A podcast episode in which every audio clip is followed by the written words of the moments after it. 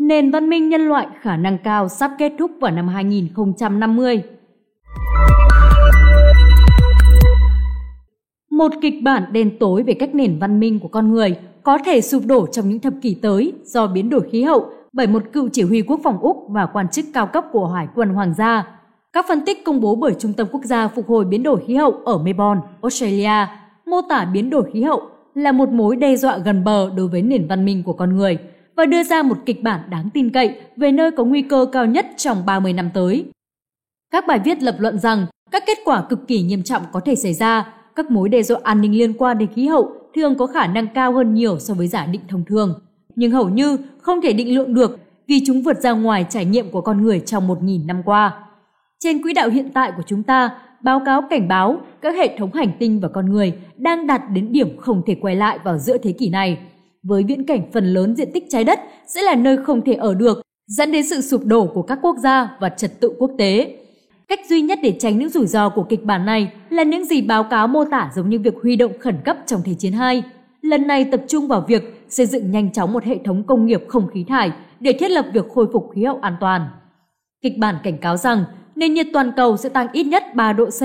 cùng với việc kích hoạt các phản hồi khuếch đại hơn nữa làm tăng thêm sự nóng lên. Điều này sẽ thúc đẩy sự sụp đổ đang gia tăng của các hệ sinh thái quan trọng, bao gồm các hệ thống dạng san hô, rừng nhiệt đới Amazon và ở Bắc Cực. Hệ quả là vô cùng đáng sợ, khoảng 1 tỷ người sẽ bị buộc phải di rời khỏi chỗ ở hiện tại và 2 tỷ người sẽ phải đối mặt với sự khan hiếm nguồn cung cấp nước. Nông nghiệp sẽ biến mất ở các vùng cận nhiệt đới và sản xuất lương thực sẽ bị ảnh hưởng đáng kể trên toàn thế giới. Ngay cả khi nóng lên 2 độ C, hơn 1 tỷ người có thể cần phải di rời và trong cái kịch bản đáng ngại nhất, quy mô hủy diệt vượt quá khả năng của chúng ta để mô hình hóa với khả năng cao là nền văn minh của loài người sắp kết thúc. Báo cáo ghi chú. Đô đốc Chris Barrier, người đứng đầu cơ quan quốc phòng Úc đã nghỉ hưu và cựu phó tư lệnh Hải quân Úc, khen ngợi bài viết về sự thật phũ phàng cho tình trạng tuyệt vọng của con người và hành tinh của chúng ta. Đó thực sự là một bức tranh đáng lo ngại về khả năng thực sự rằng cuộc sống của con người trên trái đất có thể đang trên đường tuyệt chủng theo cách khủng khiếp nhất. Một lý do chính khiến các rủi ro không được nhận thức kịp thời là vì nhiều kiến thức được tạo ra bởi các nhà hoạch định chính sách là quá bảo thủ. Bởi vì các rủi ro hiện đang tồn tại, nên cần có một cách tiếp cận mới để đánh giá rủi ro an ninh và khí hậu bằng cách sử dụng phân tích kịch bản.